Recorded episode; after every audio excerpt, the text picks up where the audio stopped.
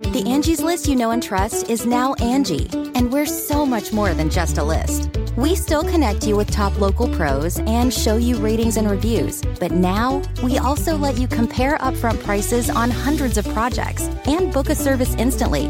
We can even handle the rest of your project from start to finish. So remember, Angie's list is now Angie, and we're here to get your job done right. Get started at Angie.com. That's A N G I, or download the app today. Okay, it's time to commit. 2024 is the year for prioritizing yourself.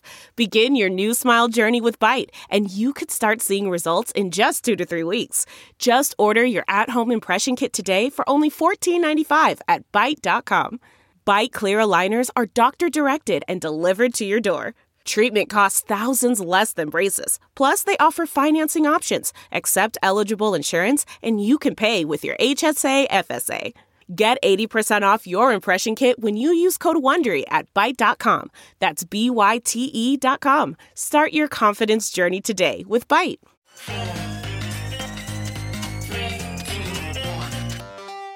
Welcome back to The Breakdown with me, NLW. It's a daily podcast on macro, Bitcoin, and the big picture power shifts remaking our world. The Breakdown is sponsored by NYDIG and produced and distributed by Coindesk. What's going on, guys? It is Tuesday, November 2nd, and today we are discussing the long awaited stablecoin report from the Biden administration and what you need to know about it. So, this report has been teased all month. I mean, longer really, but especially this month. We've known it was coming. People have been speculating around what it was going to include. Some, like Senator Pat Toomey, have criticized the process by which it was created, but everyone has been waiting to see the actual report. Now, this comes from the President's Working Group on Financial Markets, the Federal Deposit Insurance Corporation, or FDIC, and the Office of the Comptroller of the Currency, or OCC. The working group is comprised technically of Treasury Secretary Janet Yellen, Federal Reserve Chair Jerome Powell, SEC Chair Gary Gensler, and Acting CFTC Chair Rostin Behnam. However, each of these folks was able to designate a representative should they so choose. We're going to spend a lot of today on interpretation, so let's actually start with words from the document itself and I'm going to read the key excerpt, I think, of the report's executive summary. Quote To address the prudential risks of payment stablecoins, we recommend that Congress act promptly to enact legislation to ensure that payment stablecoins and payment stablecoin arrangements are subject to a federal prudential framework on a consistent and comprehensive basis. Because payment stablecoins are an emerging and rapidly developing type of financial instrument, Legislation should provide regulators flexibility to respond to future developments and adequately address risks across a variety of organizational structures. Such legislation would complement existing authorities with respect to market integrity, investor protection, and illicit finance, and would address key prudential concerns. To address risks to stablecoin users and guard against stablecoin runs, legislation should require stablecoin issuers to be insured depository institutions, which are subject to appropriate supervision and regulation, at the depository institution and the holding company level. To address concerns about payment system risk, in addition to the requirements for stablecoin issuers, legislation should require custodial wallet providers to be subject to appropriate federal oversight. Congress should also provide the federal supervisor of a stablecoin issuer with the authority to require any entity that performs activities that are critical to the functioning of the stablecoin arrangement to meet appropriate risk management standards. To address additional concerns about systemic risk and concentration of economic power, Legislation should require stablecoin issuers to comply with activities restrictions that limit affiliation with commercial entities. Supervisors should have authority to implement standards to promote interoperability among stablecoins. In addition, Congress may wish to consider other standards for custodial wallet providers, such as limits on affiliation with commercial entities or on use of users' transaction data. In the immediate term, the agencies are committed to taking action to address risks falling within each agency's jurisdiction, including efforts to ensure that stablecoins and related activity comply with existing legal obligations, as well as continued coordination and collaboration on issues of common interest. In addition, in the absence of congressional action, which is urgently needed to address the prudential risks inherent in payment stablecoins, the agencies recommend that the Financial Stability Oversight Council consider steps available to it to address the risks outlined in this report. Such steps may include designation of certain activities conducted within a stablecoin arrangement as or as likely to become systemically important payment clearing and settlement activities. The rapid growth of stablecoins increases the urgency of this work. Failure to act risks growth of payment stablecoins without adequate protection for users, the financial system, and the broader economy. In contrast, a regulatory framework that supports confidence in payment stablecoins in normal times and in periods of stress could increase the likelihood of stablecoins supporting beneficial payments options. Who boy, so that was a mouthful, but let's break it down a little bit. So let's first quickly recap their three concerns. The first is stablecoin runs, and this seems to be a primary concern. Now, many on Twitter and many of the hosts of this podcast have pointed out that there is really no evidence of this in the past of stablecoins so far. But the concern has to do with the actual redeemability and what happens if a wider array than current crypto traders and market participants actually get involved with stablecoins. As we will see, there are some big concerns with this language of insured depository institutions and what that means. The second concern they articulate is payment system risk. And this to me sort of reads like a continuation of the ongoing conversation we've had around how to apply the KYC AML regime to these new types of systems. Their third concern is the concentration of economic power, and this, boy howdy, is the Facebook paragraph. As I pointed out yesterday, all of the focus in the US and really around the world on stablecoins and what they might mean started when Facebook announced that they were going to get into the game with Libra, which has obviously changed its name subsequently to Diem. But let me reread that paragraph, and I'm just going to substitute the word Facebook in place of commercial entities. To address additional concerns about systemic risk and concentration of economic power, legislation should require stablecoin issuers to comply with activities restrictions that limit affiliation with Facebook. Supervisors should have authority to implement standards to promote interoperability among stablecoins. In addition, Congress may wish to consider other standards for custodial wallet providers, such as limits on affiliation with Facebook or on use of users' transaction data. You get where I'm going with that. Now, let's talk about their recommendation. Basically, the big banner takeaway of this report is that Congress should act. And while it's doing so, the SEC and the CFTC can do their thing around enforcement at the same time. This is one of the most positive areas of this report. I've lost count of how many times we've discussed on this show that given that stablecoins and crypto in general are a new type of technology with major economic implications, our approach to it should be determined by elected officials who can be held accountable rather than just the halls of appointed officials in the SEC, the CFTC, etc., etc. This report seems to endorse that view in a sort of carrot and stick way, where the carrot is, you, Congress, should go do this, and the stick is, and if you don't, the Financial Stability Oversight Council will get involved, and they're allowed to sort of do what they want.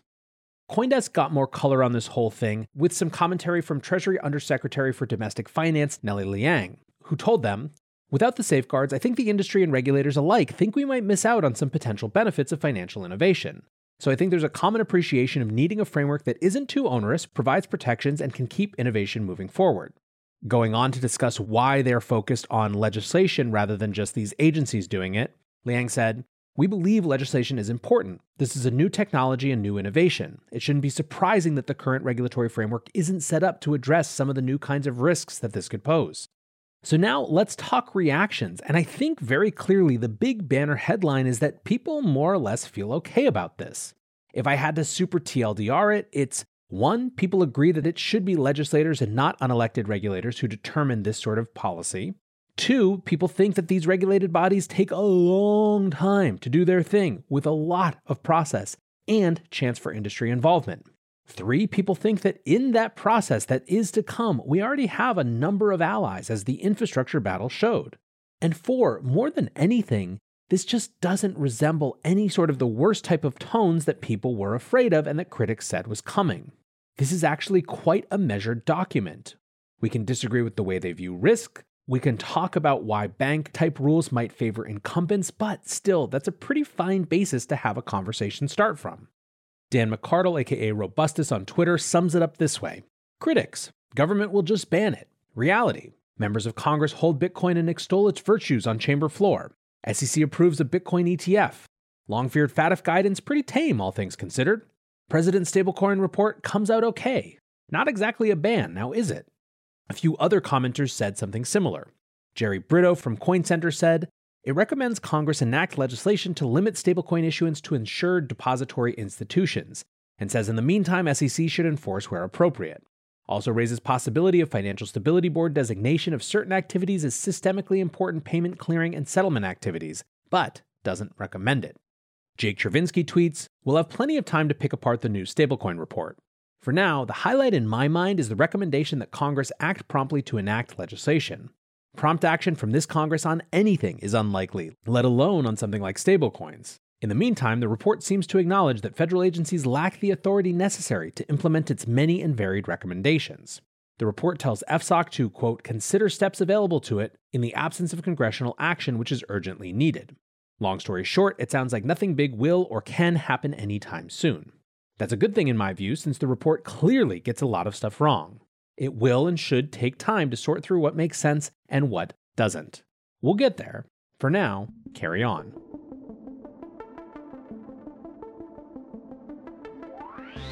NYDIG sponsors this podcast and they're integrating Bitcoin into everyday life, not only for Wall Street, but also for Main Street. Because NYDIG is built for Bitcoin and Bitcoin is built for everyone. Learn more at NYDIG.com slash NLW. That's N-Y-D-I-G dot com forward slash NLW. Seems like everything is all good, right? Well, not exactly. Stephen Palley, a partner at Anderson Kill, writes, Not sure if this is a huge surprise, but what jumps off the page for me in the President's Working Group report is the recommendation that fiat backed stables should only be issued by chartered banks with FDIC coverage. There's some hedge language here, but I can't imagine that the intent is for IDIs to be issuing algorithmic stablecoins backed by tokens. There's no way FDIC would or could take on that risk. Limiting stablecoin issuance to chartered banks would really throw a wrench into innovation and personal financial freedom in the US. I'm all for consumer protection, but I don't know, isn't there a way to provide that without restricting these instruments to banks? Investor Adam Cochran responded to Palley asking, doesn't need to be a full blown bank, right? Like Paxos is a depository institution, but not a fully chartered bank. Palley responds with the specific saying insured depository institution. The term insured depository institution means any bank or savings association the deposits of which are insured by the FDIC pursuant to this act. I don't think Paxos is an IDI. It holds funds in banks that are IDIs. It's a trust and has conditional approval from OCC to operate as a trust bank. Adam, who had initially been quite bullish on the report, updated his position with a thread based on Palley's take. He writes, bit more concerning than first glance, as it turns out the language has specific meaning. In this case, basically suggesting stablecoin issuers should be required to get full banking charters to issue stables, and that they would need to be FDIC insured themselves rather than through a partner who holds accounts and trust. That's pretty insane and burdensome. That kind of burden is something that even money market funds couldn't meet, and is a hurdle much greater than even the most cautious and well regulated current stablecoin issuers. Currently, the OCC has granted some de novo charters to, I believe, Protego, Paxos, and Anchorage, and Kraken has a state charter. But at this time, none of them are FDIC insured, and so even then wouldn't meet this burden. Of these three, only Paxos is a stablecoin issuer. So this hurdle is huge for the deposit taking stablecoins and is a burden that only the absolute largest ones could handle. Ironically, though, with the amount of reserves an FDIC insured entity is required to keep, this would actually lower the amount of held cash from the current approaches of entities like Paxos. Needless to say, that's going to squash innovation and competition if implemented, and it would still need different approaches for on chain tokens like DAI. This, to me, back to NLW now, seems to be one of the primary battlegrounds for any sort of legislation moving forward, so I would keep a firm eye on this issue of who is allowed to issue stablecoins and what sort of protections they need to have around insurance. But like I said, the overall take on crypto Twitter is hey, this is okay. However, that just represents passive observers. What about people who are more directly involved? What about, for example, the stablecoin issuers themselves? Jeremy Allaire from Circle, who's one of the primary actors behind the USDC coin, wrote a 22 tweet thread, so I'm just going to give a couple of excerpts. First, he discusses the positiveness of the open tone from this report. Quote, a first principle for USDC has been the power of adopting digital currencies built on open internet networks, aka public blockchains. Open networks and decentralization are foundational to economic and financial system progress. The report shows a real openness to the operation of dollar stablecoins at global, even systemic levels of scale, yet built on public internet infrastructure. That's a breakthrough in at least the conceptual acceptance of public chains as global economic infrastructure. Second, on the details, it shows that there's still a gap in understanding. Jeremy writes, quote, The report asks Congress to give federal supervisors of stablecoin issuers the power to require that the various entities involved in supporting the operation and use of the stablecoin also be able to be supervised and held to, quote, appropriate risk management standards. Conceptually, this makes sense, but in practice is going to be really complicated. It's not really possible to oversee a decentralized network of miners or validators who are operating infrastructure that is general purpose web platform infrastructure. Here, there is a lot of work to do, helping regulators distinguish between the public internet, TCP, HTTP, Web3 public chains, and the applications built on top of them. Overall, this is probably the biggest policy and regulatory disconnect as we go forward, ensuring that financial apps such as stablecoins, DeFi protocols, exchanges, custodial wallets, etc., can have activity based risk adjusted regulation built on public chains. Still, as you can tell, Jeremy's tone is not one of direness, it's not one of concern, it's one of clear headed focus on what still needs to be done but enthusiasm on the progress that we've made so far. Now, what about reactions from lawmakers? Remember, this report is literally saying, Congress, go do something. And in the meantime, SEC, CFTC, you do your thing as well. Two of those existing regulatory bodies made comment. Gary Gensler wrote a whole letter, which honestly doesn't say all that much at all. He writes While Congress and the public evaluate this report, we at the SEC and our sibling agency, the Commodity Futures Trading Commission, will deploy the full protections of the federal securities laws and the Commodity Exchange Act to these products and arrangements where applicable. In other words, he's going to keep going after lending products based on stablecoins and looking at stablecoins themselves. Michael Hsu, the acting comptroller of the Office of the Comptroller of the Currency, made the old Wildcat banking era comparison. Quote, the interagency paper identifies the risk of stablecoin runs as the top concern. For the OCC, this hits close to home. The agency was created 158 years ago in response to the instability of the financial system, which was prone to frequent bank runs. There are some similarities between the banknotes of that time and the stablecoins of today. Just as the creation of the OCC helped address the risk of bank runs then, we stand ready to work with our interagency partners to ensure the safe and sound integration of stablecoins into the financial system and mitigate the risk of stablecoin runs today and into the future. Somewhere, someplace, I'm sure Nick Carter is shivering in frustration at the Wildcat banking era comparison. What about lawmakers themselves? Well, Sherrod Brown, who heads up the Senate Banking Committee and is not an ally in any meaningful way of the crypto industry, writes We must work to ensure that any new financial technologies are subject to all of the laws and regulations that protect investors, consumers, and markets, and that they compete on a level playing field with traditional financial institutions. The key thing here, obviously, is that all this new stuff needs to fit in the existing, aka old, frameworks. Traditional financial institutions need to be protected in their rights to compete. Pat Toomey, who's on the other side of this coin but also on the Senate Banking Committee, writes As the Biden administration acknowledges in its report, it is the responsibility of Congress to clarify whether and to what extent federal agencies have jurisdiction over stablecoins. While Congress works on thoughtful legislation, I hope the administration will resist the urge to stretch existing laws in an effort to expand its regulatory authority. Cynthia Lummis, senator from Wyoming and obviously an ally to our cause, writes I appreciate the effort that the president's working group put into their report. I agree with many of their recommendations, including the need for congressional legislation and prudential risk management. However, proposing that only insured depository institutions may issue a stablecoin is misguided and wrong. As of now, it's not even clear that FDIC insurance is available for stablecoins. There are other, safer ways of achieving the same objectives. For example, we could require 100% of stablecoin reserves to be maintained off balance sheet, or require stablecoin reserves to be maintained at a Federal Reserve Bank, which is, by definition, risk free. We already have a case study in this. Wyoming's special purpose depository institutions are already doing this. I am concerned that this recommendation will only serve to benefit big banks and will restrict innovation. We should all be able to agree that startups should have the same chances Wall Street institutions to succeed. As the report clearly states, though, Congress will and should have the final say.